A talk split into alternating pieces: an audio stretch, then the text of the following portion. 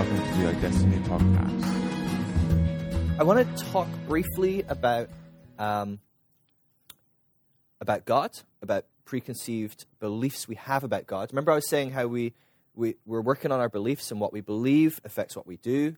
Um, but a lot of times, our beliefs are boxed in by the foundation that we're given. So this is this is what God is like, and therefore you can only believe X, Y, or Z. You couldn't possibly believe P or Q because those just don't fit on the foundation. And so we talked, um, you know, last week, was it last week or the week before, we talked about hell um, and, the, and the afterlife and heaven and what are those concepts. And actually, we found that a lot of times we only have a certain amount of beliefs that lead to a certain amount of actions because the foundation is this is what heaven looks like, this is what hell looks like, this is the afterlife, and this is how you get there. Um, and for right or wrong, that, that creates a, a box on some level to um, for belief. And it's not necessarily wrong to have foundations that create boxes, you know? Having a box that says God is love, boom, don't leave that box, right? That's a really good idea. Um, but oftentimes, some of our boxes are not as founded in Scripture as we'd like to believe, or they are founded in Scripture, but they also just ignore other Scriptures, like we discussed about um, the afterlife.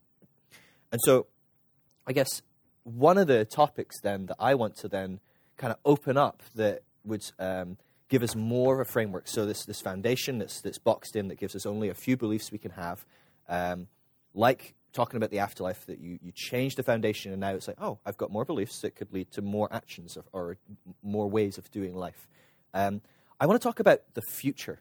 How does God see the future, and therefore how do you see the future? And I think how we see the future determines how we live today. Um, and so I'll talk about this briefly, and then I really want to probably mostly just have a discussion, a lot like we did with um, with the afterlife. Um, and so historically, there are two. Uh, I shouldn't say historically. Um, evangelically, there are two ways to approach God and the future and His knowing.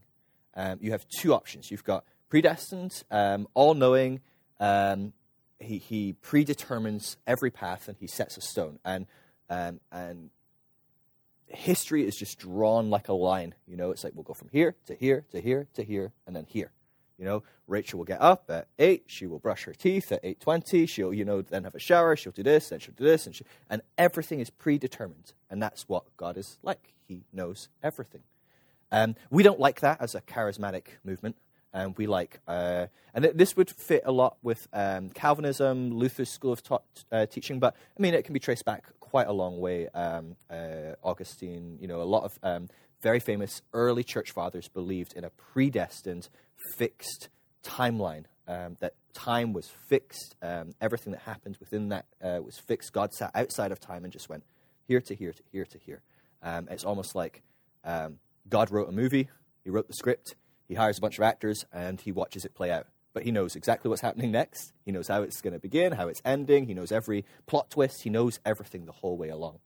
Um, we typically in the charismatic uh, church um, lean towards something called Arminianism, um, which Arminianism, which um, leans towards, uh, or well, it is um, the concept that we have free will, um, and and the reason we don't like um, one of these elements of Calvinism, this, this uh, fixed, um, static view of life and, and, of God, is that we don't get to choose anything. Um, and primarily, the reason we don't like it is because we don't get to choose whether we're saved or not. Right? Because Calvinism says, oh, you got saved. Yeah, but God decided that before anything started, right? Which you would have to. If it was like in the movie script, God would have had to decide to save you before you even came on the scene. Um, and Arminianism doesn't like that because there's a lot of stuff in the Bible with choice. But there is also a lot of stuff in the Bible that seems to determine that we don't have as much of a choice as we'd like to think. So, you know, again, there's, there's a lot of scriptures for a lot of the different views. It's not black and white. And always, like the heaven and hell issue, um, we will pick the scriptures that, that, that um, connect with us, that connect with the God that we have a relationship with, that we feel we know, and we'll take the scriptures that don't and we'll put them under it and try and filter them through the scriptures we like, right? which is good. Much like, you know, God is love. Oh, that resonates with me because I know the God of love. I know him. I, I've met him. I have Jesus living in me. I know God is love. Therefore, when the Bible says, go kill everyone and kill all their babies too, I go, all right, I'm going to reread that scripture through God is love. So it's, it's not a bad thing to do that, okay? Just reclarifying. But we do have to recognize the scriptures that seem to support a free will and the scriptures that seem to support a fixed, determined uh, beginning, middle, and end. Um, free will is uh, is very important to Arminianism because it allows us to choose whether we will be saved or not. It also gives us um, a sense of um, purpose as well. It, it, it, in some senses, um, it's hard to believe that you set the, the, tone for your life, that you you create your purpose, you create your destiny. If God has already mapped it out, you know, you might be the main character. You know, you're the first name on the on the bill when the movie ends and it comes and it starts scrolling down. It's like Rachel Major, the one that saved the whole world. You know, yeah. You know, it's just Rob Blackburn, hot stud that married Rachel. You know, but like, but that's it, right? And then, but then the problem with that is that as you go down and down and down, you think, oh, Phil Drysdale, janitor number four. You know, like because if it's all predetermined, some of us are going to be janitor number four. And some of us are going to be superhero that runs the whole world and becomes president or whatever. But that was decided billions of years before the planet even existed. Free will gives us all of a sudden a choice. Oh, wow, yeah, I can, I can set my course. I feel like I'm supposed to be an amazing musician, so I'm going to go and become an amazing musician. I feel like I'm supposed to be in government, so I'm going to become the next president or prime minister. Um, and so, um, again, this is why it's very popular again in, in a lot of charismatic Pentecostal um, circles um, but honestly, I would say um, across the board, this is quite a, a, a, healthy divide. It doesn't seem that the church leans one way or the other. Um, you would find in evangelical churches a lot of very strong Calvinistic um, uh, believers that strongly believe things are predetermined. That's what God is like. That is how God is. And, and ultimately, they don't like free will because it creates um, a God who isn't in control, so to speak. Um, now, how people would address that is that God, uh, free will, um, people that hold to Arminianism, free will, would ultimately say, well, no, God isn't in control. Because we have a, a mixed up view of God to think he's in control. Um, control is the element of like pulling all the strings and making sure everything happens the way he wants it. That actually the Bible doesn't they would argue, again, there is probably scripture that does point to that, but it would say overall, the Bible doesn't seem to point out that God is picking and moving and, and controlling every step of the way. In fact, God is sovereign, but not in control, in the same way that the queen is sovereign or in control, or the same way that your boss is in charge of you, but he's not in control of you. So, you know, you make a decision, it's going to land on the boss, he's going to be responsible. He might even fire you because you did something wrong, but he wasn't in control of you. He didn't make you make that decision. He didn't make you lose the client. He didn't make you whatever. Um, in the same way that parents are not in control of their kids. They're in charge of their kids. They, they, they have responsibility to their kids. They, they invest in their kids. They guide their kids. Um, they will even possibly bear a lot of the pain and hurt from the choices of their kids. But they can't control their kids. They can try, but at a certain point, they're going to lose control. You can be the most controlling, amazing, manipulative parent in the world, and you still can't control your kids. Um, and so, and I think, we, you know, re- revisiting loving uh, on purpose, keep your loving or whatever it is, um, we all know that because we've all tried to control other people in our lives and we've failed miserably at some point and it's really gone bad and it's hurt us. Um, and so this would be the free will argument is that, well, God isn't in control. You've got it wrong. He's not sitting there micromanaging. He's a, he's a good boss. He goes, hey, go do that. I'm going to take a step back. I believe in you. I trust you. You go do it and you work it out. Now, the one element that um, I will throw out that, that um, creates a dilemma in this, um, which f- for the life of me, I, I, find fascinating because you have these two camps that are arguing with each other and fighting with each other, but they seem to um, gloss over something that I personally really struggle with um, for either argument. Is that free will, I don't believe is free will. I, I just don't. And, and, actually, I think because there's so much scripture and, and elements of both, I actually think that this also supports this argument I'm about to make. If, if, if we believe that God knows everything you're going to do everything you're going to say. I mean, he's all knowing, right? He's omniscient. He knows everything. If we believe he knows all of that, so he, okay, so he doesn't choose to make you brush your teeth at 8:20, but he knows you're going to because he's God. He knows everything, right? Um, and this is a predetermined fact for, for most people that hold to free will is that, well, God knows everything I'm going to do. He just lets me make that choice.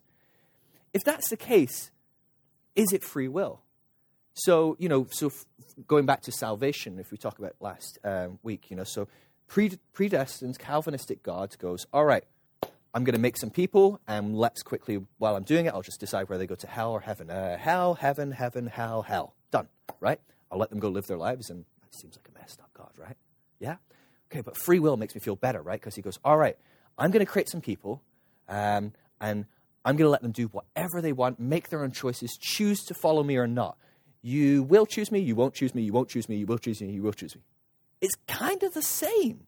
I, I, like, uh, from a, uh, if I take enough steps back and I just watch it from beginning to end and ignore the middle of how it plays out, I just go, I don't know how different this is right? It, it, it, on some level. So I'm, ju- I'm just trying to play devil's advocate to, to both elements, and I, and I want to. I know free will is probably where we sit as um, as charismatic Christians, and, and honestly, that's, that's where, given those two choices, I'm here every time, no question at all. But I want to I want to give you some thoughts because this is stuff you're going to have to postulate and think about, and this might be people that you meet will challenge you on this stuff as well, um, because you might go, well, yeah, but he, he gave me the choice, he, you know, and, and, and at the end of the day, well, he made you the way he made you, didn't he? So he gave me a choice, and I chose to reject God. Well, he could have made you more inclined to be spiritual. He could have made you a little bit less stubborn.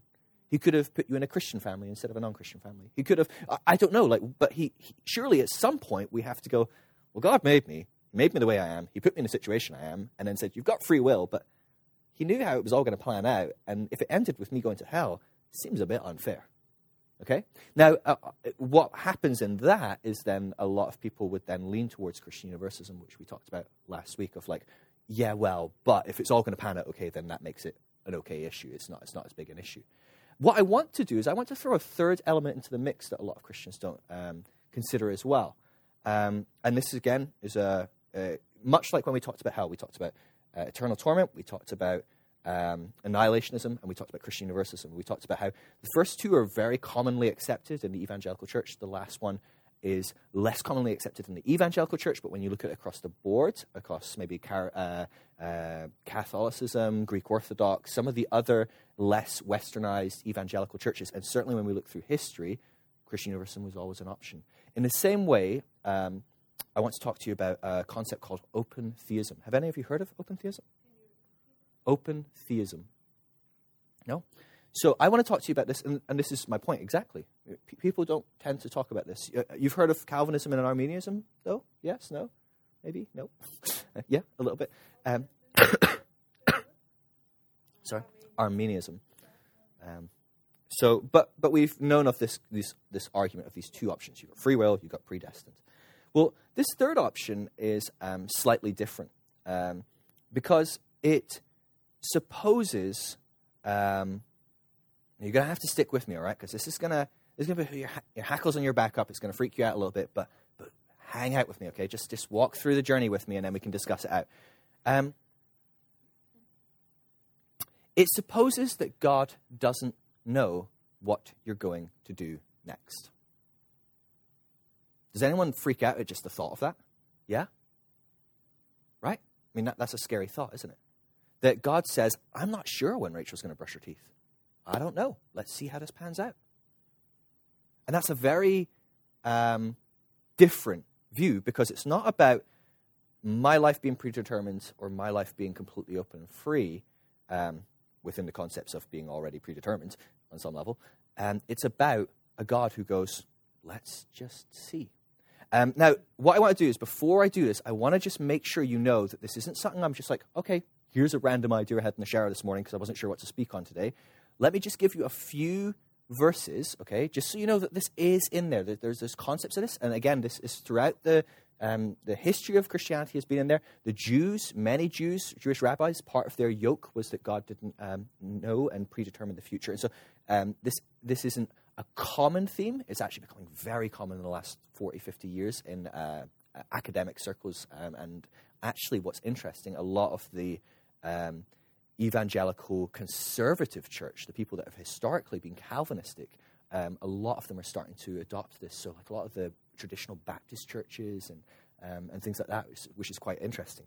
But let me just give you um, a few scriptures. Okay, so I'm going to break it into six categories for you. So the first category is verses where God changes His mind.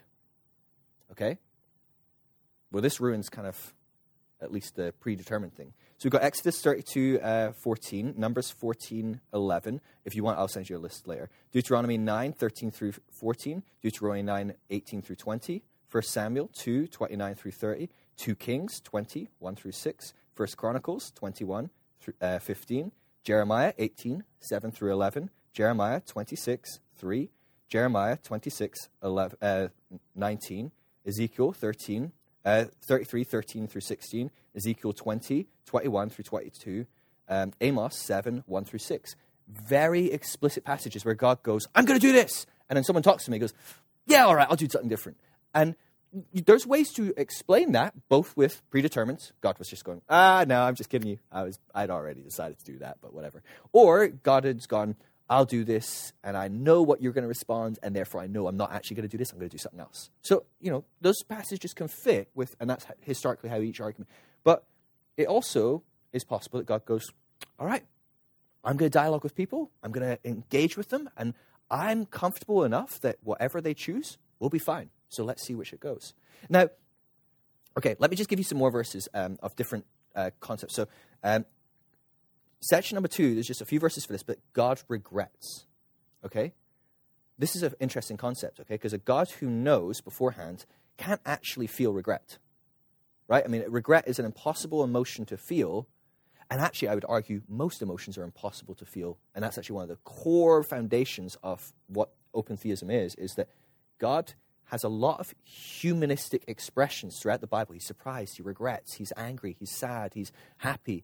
You can't feel any of that if you've written a script and you're watching a movie. It, at no point are you shocked. You know, you wrote the whole movie. Um, you know, it's, it's exactly as you planned it. And so here's God regrets. Genesis 6, uh, 6 obviously the flood. You know, he regretted when he created people. Uh, 1 Samuel 15, 10 through 11, Ezekiel 22, 29 through 31. Um, and another emotion, God is surprised. Uh, Jeremiah 3, 6 through 7. Um, Jeremiah, oh, I've got that twice somehow. I don't know how I did that, um, which means I've accidentally missed out a verse. So there's another verse, mystery verse. Um, Jeremiah 3, uh, 19 through 20. Um, section number 4, God doesn't know what people will do. And this is fascinating as well. Um, and so in this, you've got, um, all right, if you guys do this, we'll do that. If you guys do this, we'll do that. And then, based on what they do, and some, there's some overlap with that surprise topic as well, he just goes, Oh, I mean, in the surprise passages, let me uh, find it.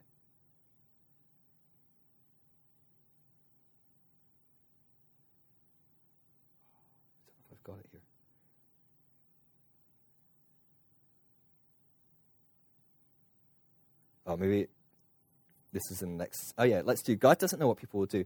First Kings 22, 20 through 22. Jeremiah 7, 31, Jeremiah 19, 5, Jeremiah 32, 35. And, and you've got different things. Like in here, Jeremiah 7, 31, I didn't command that. In fact, I didn't even imagine you would do it. This is God saying, I didn't even imagine. Like, of all the possibilities, I hadn't even covered that one. Like, what fascinating. And, and there's an element of us, when we write about God, again, the humanistic element of it, we can anthropomorphize God. We can make him in our image. We can turn him into a human with a human emotion. Um, and so that would again be one of the arguments if you're going to hold to the other elements. I, am just throwing in, there's a lot in the scripture that points to this God who is open about the future. Um, and don't worry, I'm going to I'm gonna cover this. I'm going to make you feel safe as an option, okay? I'm, I'm not even going to posit it as the option. Again, I want you to think about all these things so that you have a broad um, ground for you to work with God and come to your own beliefs. Um, there's a huge element of God testing people so he'll learn what they do. He explicitly does. I'm going to test you so I can find out if you love me. I'm going to test you so I will find out if you're trustworthy. I will test you so I will find out if you're good. And you're like, don't you know? Because either option here knows. It doesn't need a test. I know. Um, so in that, we've got Genesis 22, 20, uh, 12, Exodus 16, 4, Deuteronomy 8 2. Excuse me. Uh, Deuteronomy 13 1 through 3. Judges 2 21 22. And 2 Chronicles 32 31. And then the last section, um, which is interesting in and of itself, um, God shows uncertainty about the future. He's not sure what's next. And again, lots of scriptures for this. Exodus 4 and 9. Um, I mean, he's given Moses ex- uh, instructions, and he says, Right, you go to Pharaoh, okay? Now, if Pharaoh does this, then I want you to go to the Nile and stick your thing in and do this. But if he does this, then you're to do. And he's given explicit instructions on both options, which you think that's really, really redundant if you know the options are. And actually, why would you introduce some fear into Moses of not knowing? You might as well just go, Pharaoh's going to do this. And he does that other times, right? He says, Pharaoh will harden his heart and you will do this.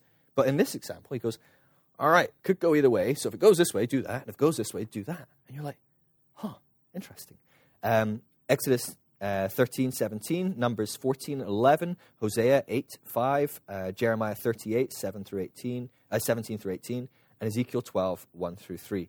Um, I don't want to read all those scriptures for you, I don't, but I, I, will give you a list. And actually, I would encourage you, read them and, and think, God, what does that mean? Like, how does that fit within these frameworks? And you know, you might still go, ah, I really lean towards predestination, or I really lean towards a, a, a, an Arminian free will.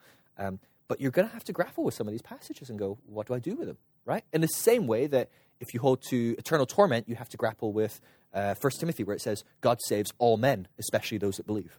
You're like, well, that's a really good universalistic passage. I don't know what to do with it, right? And that, that's okay. You have to just grapple with it. You have to figure out, okay, God, what can that mean? oh, interesting. Yeah, well, you, you have saved the whole world, but there's an especially those that believe that will experience it. Or you know, so so you can you can figure out, you can wrestle with it. I, I, am not I'm not saying these verses now ruin everything else because there's verses that don't support open theism. I want you just to know that there's more options than um, we're often given in the evangelical church. Now, what this does is this typically freaks people out. When I first heard this uh, view and I started reading these verses, I was like, I freaked out because do you know what it does? it it it makes my God really really small, right? It freaks me out because I'm like, oh gosh, God doesn't know what's happening next. This is like crazy. Um, now, what you'll do is if you speak to someone that actually knows what they're talking about, I don't think I'm qualified for that, to be honest with you. I've only been studying open theism on the side, even for maybe about a year and a half, two years, okay? And I've just read a few books. I'm, I'm like, oh, it's an interesting theory. I, have never thought of that. So I'm just as confused as you are on many levels, okay? But what you'll find is anyone that is actually an advocate for open theism would argue that it is actually a much bigger God, not a smaller one. Um, one of the elements of that is um, if you actually think about the options presented to you when you have uh, 7 billion people on the planet, all of whom you don't know what to do next. Okay? So, um, all right, I'm going to use a flipboard. I'm quite excited about this. I don't know if I'll actually really use it in any meaningful way, but I want to do it anyway. Huh? Yeah, yeah. So, okay, we start our day. This is us, right? Now, God goes, all right, are they going to get out on the right or the left hand side? Okay? Oh, which one is it? This one or this one? Which is it? Right. Right. Okay. Done. We're now here. Okay? Now, there was a whole bunch of eventualities that immediately are taken out, right? None of these are relevant now. This whole section is just, it will never be. Okay? And God was like, well, any of those could have happened right? But now we go, okay, right. Do you throw some clothes on before you go make breakfast, or do you wander into the kitchen in your boxers? Or what, what are you going to do? Are you going to have a shower? Are you going to have food? Are you going to do this? Are you going to do that? Right? And all of a sudden, we've got countless. I mean, we're talking thousands and thousands and thousands of options by 8 a.m. Okay? Now, what does that do to you to try and pick an eventuality for every single one? It stresses me out. I get stressed when people go, do you want water or Coke? And I'm like, oh, but well, I kind of want Coke because it tastes better, but water's better for me. And I'm trying to cut down on sugar, but oh gosh, I really need sugar because I'm kind of on a sugar low. And actually, oh gosh, well, I've not had a Coke in a while. Maybe I should. Right? I mean, just give me two options and I'll take 20 minutes to decide what to drink. Okay? Like, maybe you're not as neurotic as me. Um, but what do you do when all of a sudden, yeah, there you go. Super option, just a couple of. so but it's stressful, right? I mean, that's a really, really stressful thing. And that's because we can only really think a certain amount of moves ahead. And actually, this has been proved um, in chess, is a great example. Okay, so you've got a chess game, right? and you've got your board set up, okay, and you've got, what is it, 16 pieces on each side, which gives you a few million, billion, trillion combinations of things you can do. In fact, much more. Um, and so, I mean, there's, there's a lot of options on that board. Now, if how many of you play chess? Any of you? How many of you play chess really well? Oh, there we go. We should play. Right? Now, a good chess player can work out roughly three to four moves. So this person goes, All right, I'm going to move this piece here. If I do that, the realistic option is they're not going to move like that, that, that, or that. They could move the rest of them, but they're really probably not. So that's unlikely, that's unlikely, that's unlikely, and that's unlikely. It's most likely they're going to move that there, or that there, maybe that there. That's right. So we've got those three options. And then they go, right, if they do that, I'll move that. If they do that, I'll probably move this here. If they do that, I'll probably move this here. Now, okay, already I'm like, my head hurts, right? Because we've got now one, two, three, four. I can't even think how many that is. Is that seven options ahead of us? Eight options, okay? Now, okay, what if I do that based on them doing that? They will do what? Right? And so, uh, you getting me? Are you stressed? Just trying to get your head around this. Like, it's, it's a stressful thing, isn't it? Because you're like, oh my gosh, this is hurting my head. Now, do you want to know something interesting? A world grandmaster chess player can do this 13 interactions. Isn't that stunning? 13. Now, 13 back and forwards equates to thousands of combinations, and they can compute that in their head. I mean, it's absolutely incredible. Now, one of the things that really um, messed up chess uh, a few decades ago was someone came along and created a computer. How many created a computer? So, how many combinations can a computer figure out? All of them, right? It's not even a question. Might take it a few minutes, computational power, because there's thousands and, well, millions and trillions of combinations. Um, but it goes, all right, if I do that, I know that every option that you can do is this, this, this, this, this, this right? And you could do 100 options. I know them all. And actually, based on every single one, I know what I'll do. Isn't that interesting? And actually, the only way people have now um, been able to beat computers, because now chess players are winning again against computers, is they have to play irrationally. It's really fascinating. So they actually have to be a little irrational in how they do things, because the key is to be faster at the computer so you're actually making illogical choices that it doesn't get to by the time you've made your move and it has to make its move. Um, and it's only in speed trials that they can beat them, which is really mental. Um, so we've got this back and forth. That's stressful, right? Is the computer stressed at any point? No. And what does the computer do pretty much every time? Win. Okay? So the computer doesn't know a single move you're going to do at any point, does it? It doesn't know. I have no idea what you're going to do next. Is the computer worried about that? Why? It knows it's going to win. And also, why is it not concerned about what you're going to do next? It's irrelevant because it knows, regardless of what you choose next, I've got a plan. If you move that there, oh, I, read, I already know my 25,000 options, and I'm going to pick this one because that's the best move. I've calculated every single element. Now, your move. What are you going to do next? I don't care. And this is how, um, you know, open theists would probably explain the element of this undecided element of God because we freak out with options. I freak out if God doesn't know what I'm going to do next. God goes, oh, if, if a God is a finite um, creature like us, it's stressful because, oh my gosh, you can only really work with a script because at least that's manageable. I've got it written down. I know what's next. Oh, yeah, that's right. Chris was going to do that next, but I remember that's going to happen. Oh, it's fine. Don't worry. Right? But actually, if we go, I've no idea what Chris is going to do next, this is absolutely terrifying. I might end up surprised. I might up sad. I might even regret some options choices, right? But the next step of that, where, where this is what open theism really is arguing, is that God isn't finite, He is infinite. And we can't process a limitless unknowing um, with our mindset. We have to process it with a God mindset, with a God who does know all. So He doesn't uh, know what you'll do, but He knows every possibility you could ever do. And actually, it, with the script, you know, with, with okay, I know you're going to do that, so all of my thoughts, everything I've got is in thinking, what will you do next? God does that for every single option, like that. So you've got 10 trillion options today, and God has spent eternity thinking about every single one. So, regardless of which one you choose, it's irrelevant. God has focused everything He has on that choice, but He didn't know you'd make it. It's fascinating, isn't it? Now, what are some of the ramifications of a God who chooses? Now, let me say this as well. Um, the computer wins, right? I mean, sometimes he doesn't. Um, in this scenario, there's not an uncertainty about the end. God knows how he brings it all back. He kind of manages to wangle all the way back to checkmate. Um, and so there's not a God doesn't know the future.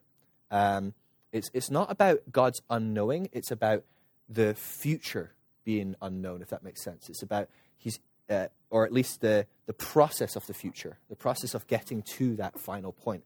Um, and so it's not a thing of God doesn't know everything, it's God chooses not to know a lot of things. So there's things where he goes, okay, that's going to happen, and that's how I'm going to make it happen. And this is where open theists would actually argue they're being more faithful to the text because they want to have free will, but they also believe in a predetermined God, a God who actually does go, nope, I'm going to win in the end, and this is how I'm going to do it. That. Now, there's this stream that has to happen right down the middle. We've got to have this element. But actually, pretty much absolutely every single other thing in the universe is irrelevant because I'll bring it in anyway. I'll work those bits back into the middle. And so it's a God who chooses what he needs to know, what he needs to determine, and everything else he goes, I'd like my creation to have free will. Um, so, what are the ramifications of that? What are the ramifications of a God who chooses to do life that way? Think about, think about your day to day life. What, what does that look like if God is like that?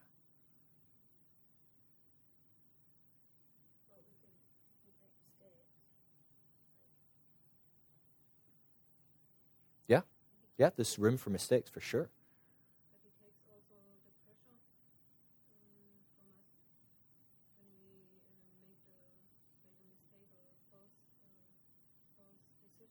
Mm-hmm.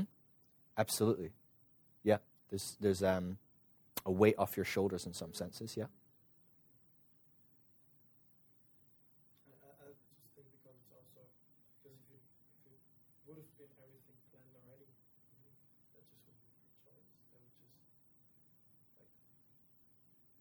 You know,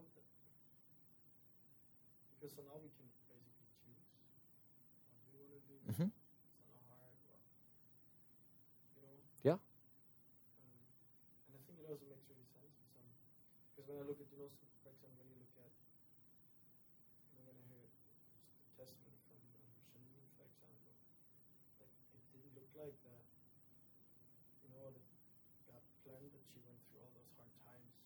Why should, why should he plan that? Because it would have been probably part of the plan then. Mhm. But probably it is like this, you know, like we have these choices in life, and we choose this, and it might get, oh, that's not good, that's not good, but then God said, okay, but now, what are you going to do now? Mm-hmm. And then uh, take this again, and then it's down again, you know, and okay, but I still get something. How about if you take it now? Yeah. No, still, and it goes down, but there's always this thing of actually, and maybe someday we grab on something, and then, oh, that's nice, that's, that's this, and then it gets up again, you know, like, um, Yeah. because it, otherwise it just, I should,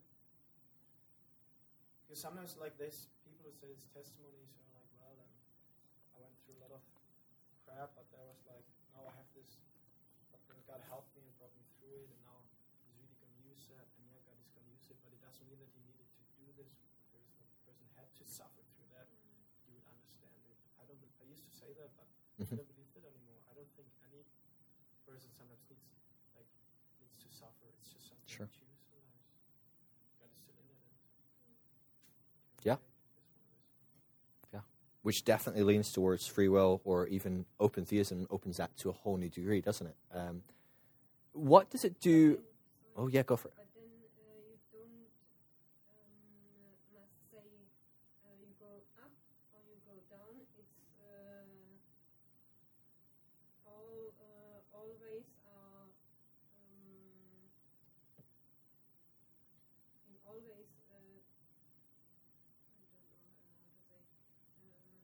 Is present, and this uh, thing of uh, our thinking, it goes up or down, um, is a you, do you understand human Yeah. perspective? For God, that uh, makes no. Uh, I just meant like how you feel.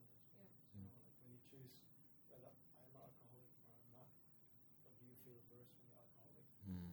feels really, I feel really down in my life at the moment, rather than when I don't jump. But, but the, I, I know what you mean though. because Yeah. He doesn't see it probably sit down. yeah, yeah, that's Yeah. the- I think you just hit a nail on the head there. Like it was a really interesting um, element of, and and honestly, uh, when I consider all three, there's some compelling evidence for all three. You know, and I don't want you to all just go, "Oh, wow, that's interesting. I'll, I'll become an open theist," right? In the same way that when I presented the less likely or less common option last week of, of Christian, I don't want you to become a Christian universalist. I just want you to consider uh, the whole spectrum and, and make educated choices um, with God. Um, but one of the things I find the most compelling um, about open theism is what it does for my relationship because God is here. I am becomes very significant. And actually, what both free will and uh, predetermined predestination do with the name of God, I am, is actually not very healthy and, and, and fair to the Jewish text because they say, I am God means that um, in all times, uh, he, he, is, he is present in all times. He, he is. He has always been. He, uh, but actually, the, the truth is, it's, it's, it's not actually about expanding God out into the cosmos. I am is about bringing him into the moment. And actually, it's saying that, that the God of the past, the present, and the future is always the God here, now, present. Um, and I think actually that's what open theism does more for me because, like we talked about, this God of um, free will, if he truly does know all things, and the God of predestination, if he certainly, if he knows all things, there is. Colin, you're in for a ride. Um, um, there's there's no surprise. There's no joy. I'm not happy you got that job. I knew. I I'm not sad that you got beat up or abused. I'm not um, disappointed that you made that choice, and I'm really you know grieving for you. Uh, there's there's none of that. And actually, in a, in a heartbeat like that, God is the most relatable, relational, um, for lack of the, the way to put it, human. Now, obviously, actually, we are just much more God in that moment, I think, rather than us, uh, than God becoming more human. But you know what I mean? All of a sudden, he's got this range of emotion where it's like, ah, God wasn't possible. It wasn't possible for God to experience that. Um, and I think that's compelling to me, if, if I'm honest. Uh, now, is it compelling for selfish reasons? Yeah, absolutely, because I want my God to be more relatable and relational and all of that. Um, but from a, a, solely academic purpose as well, I think there is stuff in the scripture that points to God being capable of feeling a range of emotions and things like that. And so I think it's not solely selfish. I just, we have to be aware am I wanting to make that choice or believe this for selfish reasons to make my life easier, better, whatever? Um, which again isn't the worst motives at times. Um, better than making a choice to make your life miserable, I guess. Um, but yeah, do, do you see that? There's, there's an element of that that God becomes extraordinarily relational. What does it do to things like prayer? Do any of you struggle with the concept of prayer when you believe that God knows all things and knows exactly what's going to happen next anyway? Right? Because uh, apart from looking at the scriptures, there's no back and forwards. Sorry, yeah, go.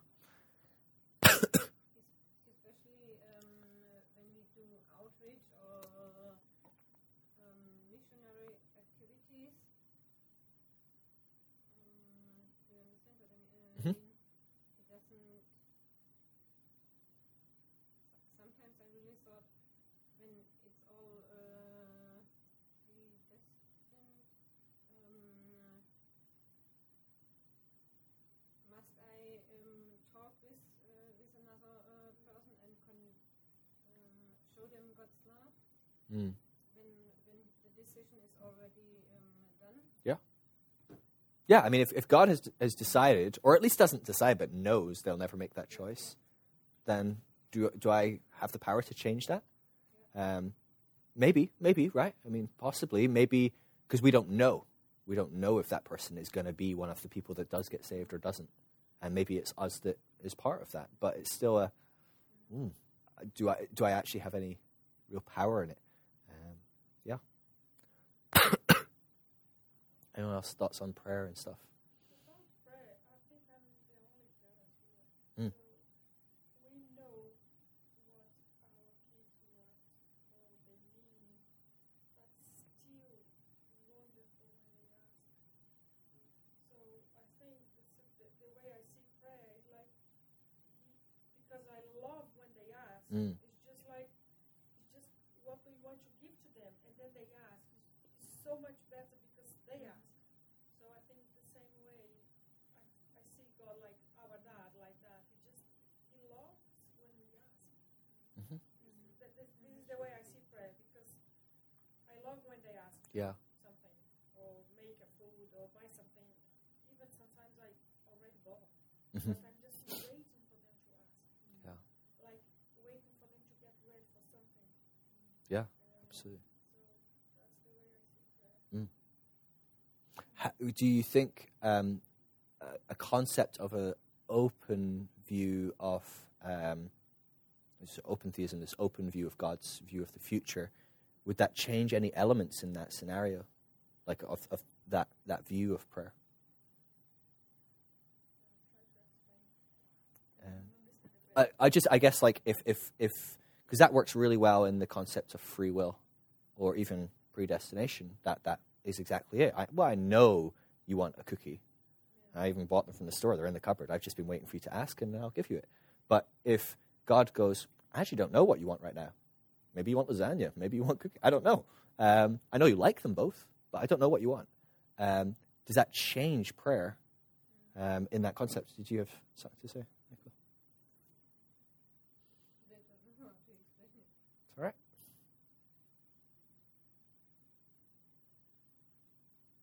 What to me is like because he knows everything will change my prayer if he, if he's already wants to give to me if I ask or not or is it that? Well, I'm I'm saying I think I'm saying the opposite. Of what if don't ask I don't get. no? What if Peter comes to you and goes, and you're thinking, "Ah, I know he loves cookies, and he comes to you and goes, "Can I have a Mars bar?" And you go, "I didn't even know you liked Mars bars." Yeah, let me go buy a big eight pack, you know, and make sure the fridge is full. I love that. Yeah, don't you love that when that happens? Yeah. And so again, this puts that in the element of prayer with God. If, if we believe in open theism, there's an element of God's going, I had no idea you were going to go out on outreach today. That's awesome. I love it when you go on outreach. I can't wait to go with you.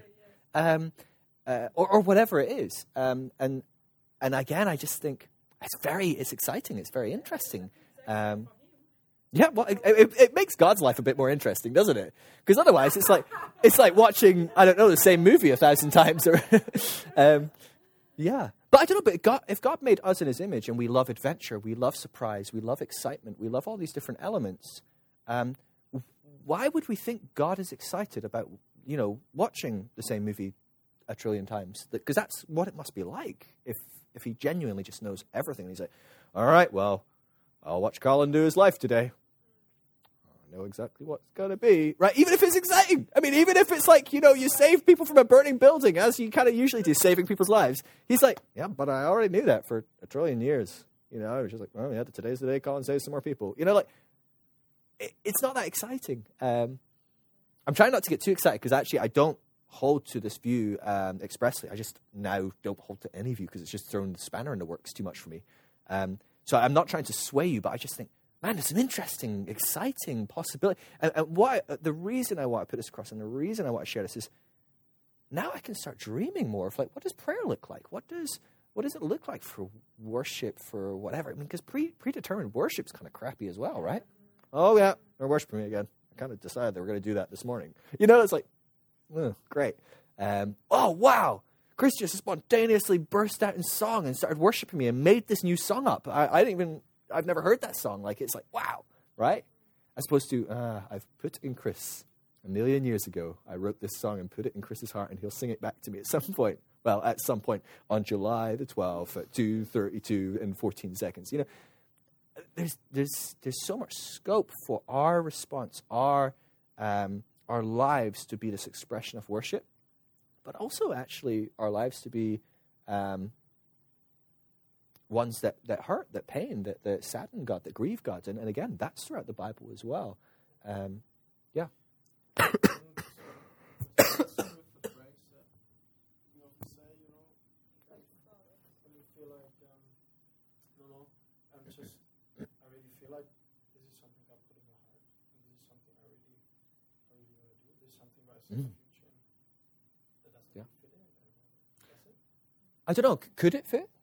Can, can we? How would you make that fit?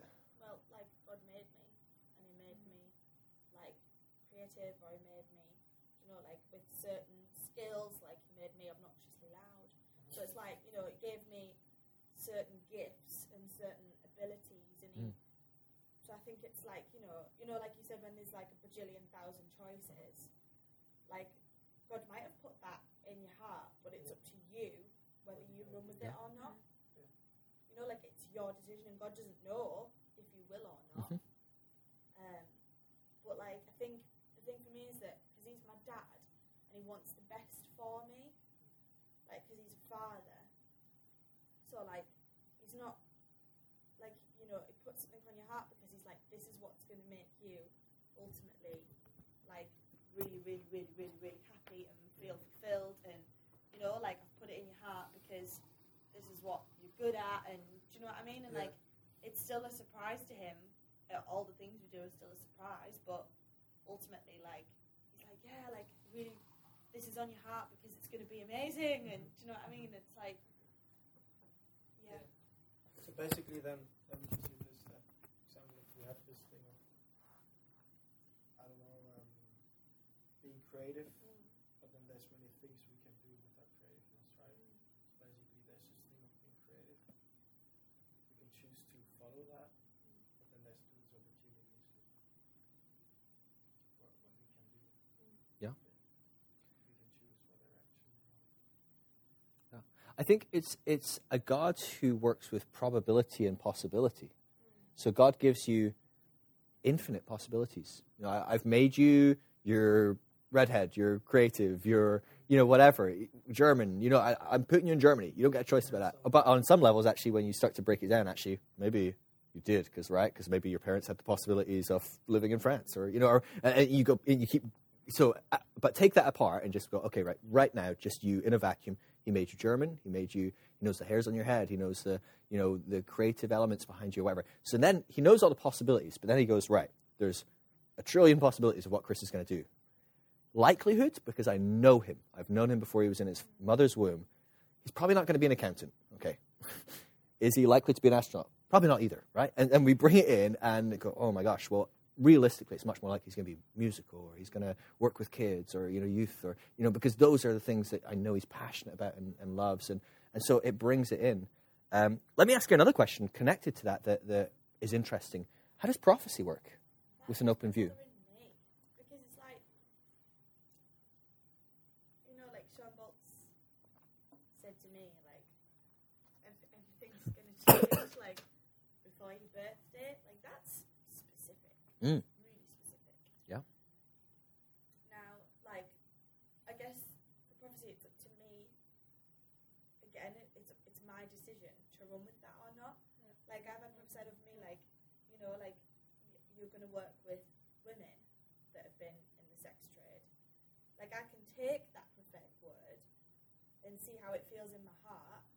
If it sets my heart on fire, then I can be like, yeah, like, I want to do that. And then I can go and pursue that. And I think sometimes prophetic word can be like God saying, like, have you thought about this thing? Like, you know, out of all of these huge multiple options, this is something that might set your heart on fire.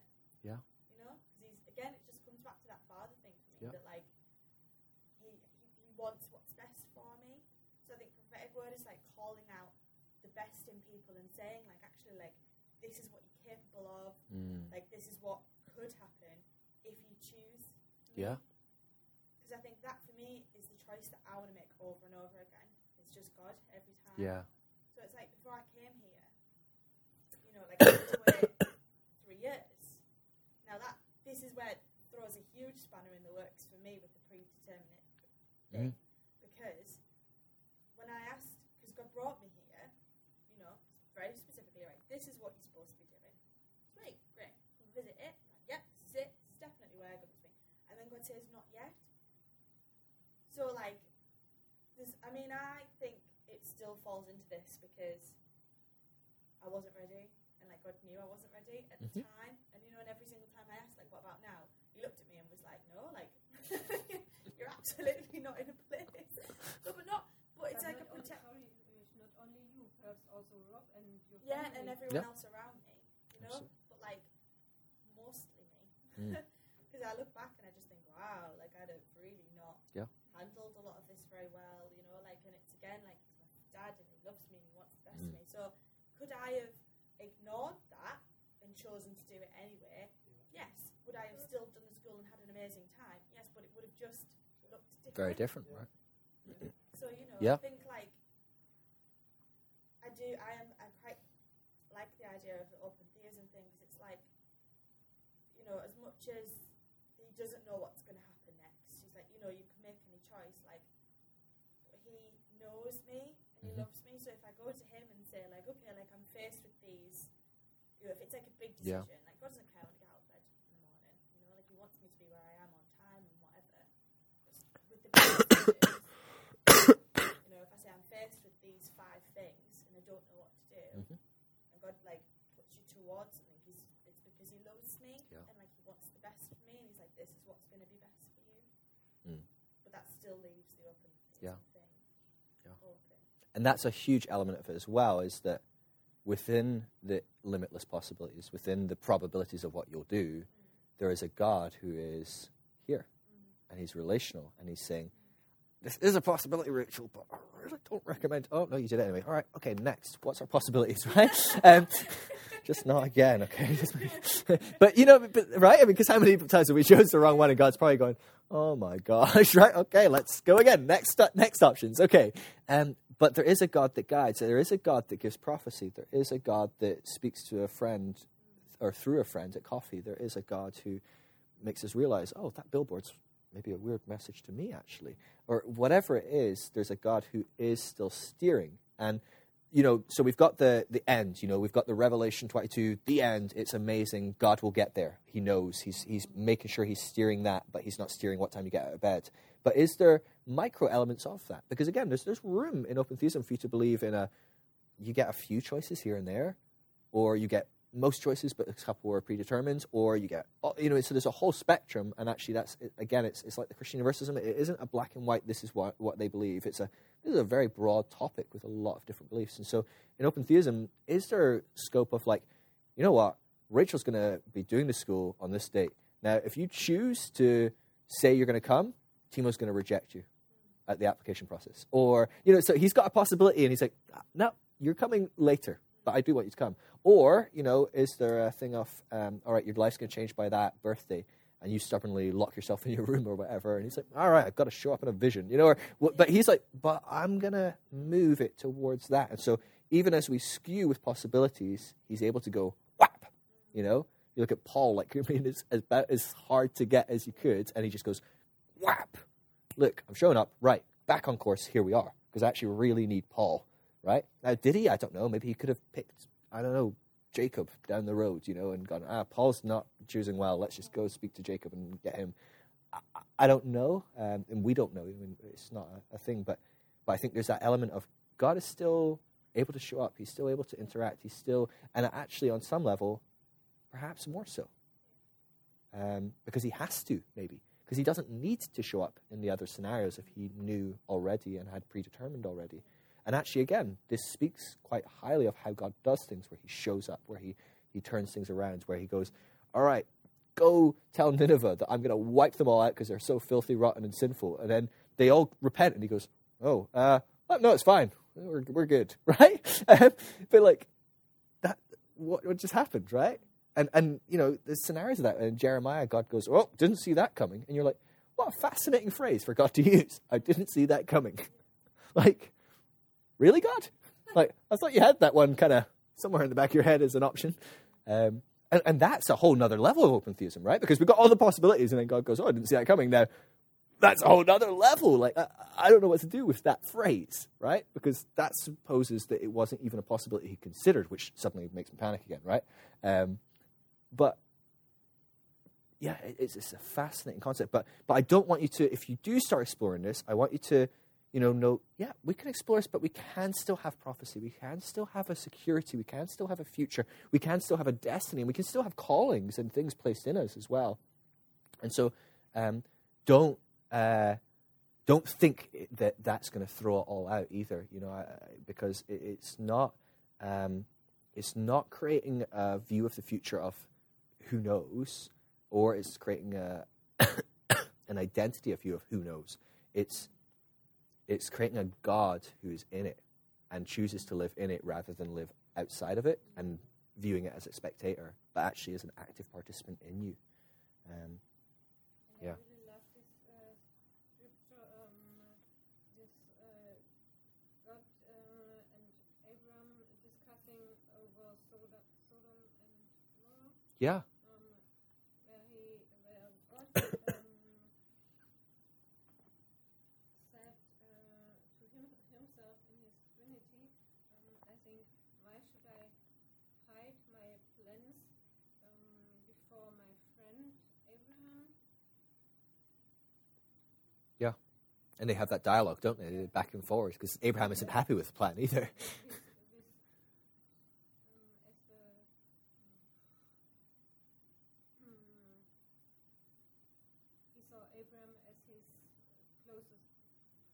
and therefore it's not possible or good in a relationship that we have with each other.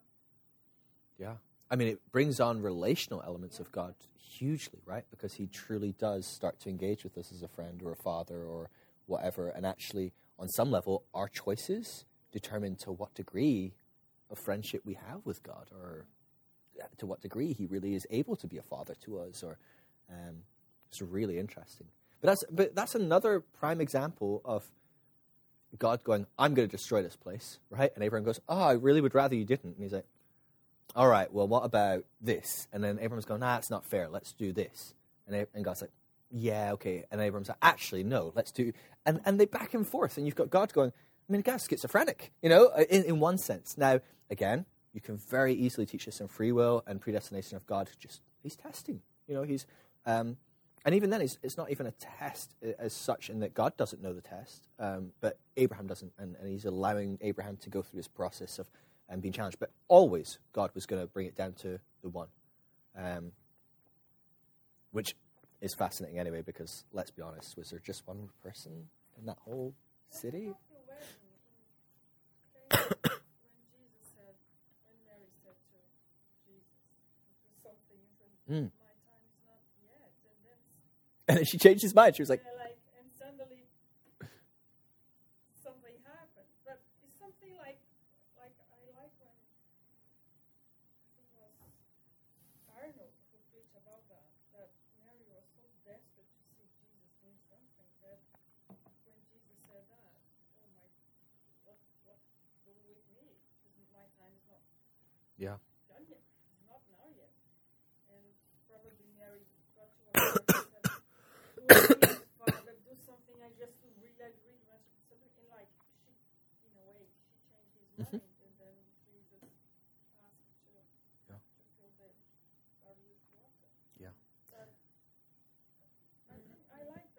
Abraham.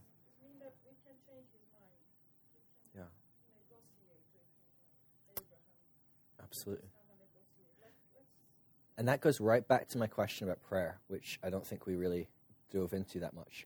Prayer is hugely significant when you have a God who goes, I don't know what we're going to do next.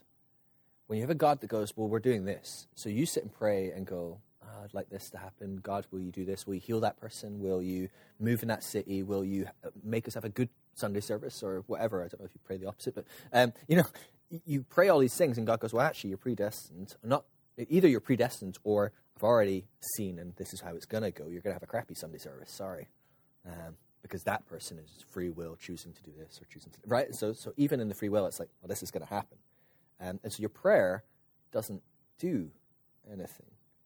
And actually, the only way that prayer works in free will is it changes people, because God can't change, and His plan can't change. But people could change, because people then would make different decisions. But then what is prayer? It's manipulation and control.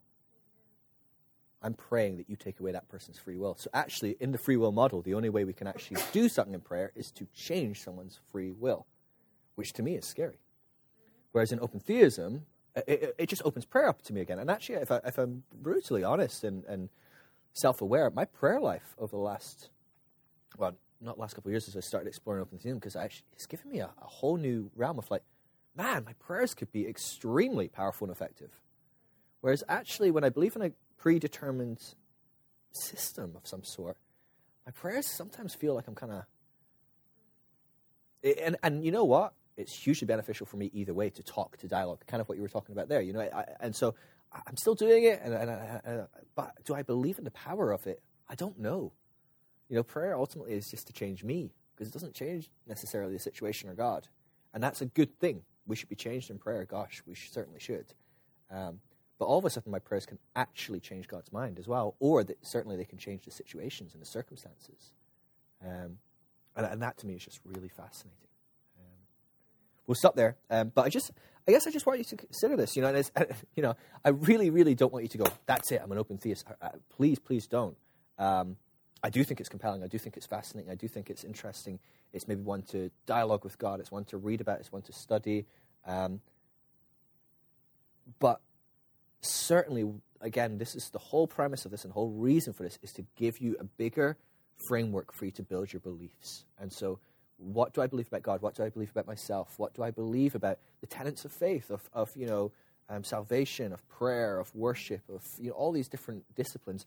All of that changes if you choose to see um, the interaction of God and outworking of the future differently all there's, there's, there's options there suddenly that weren't there before.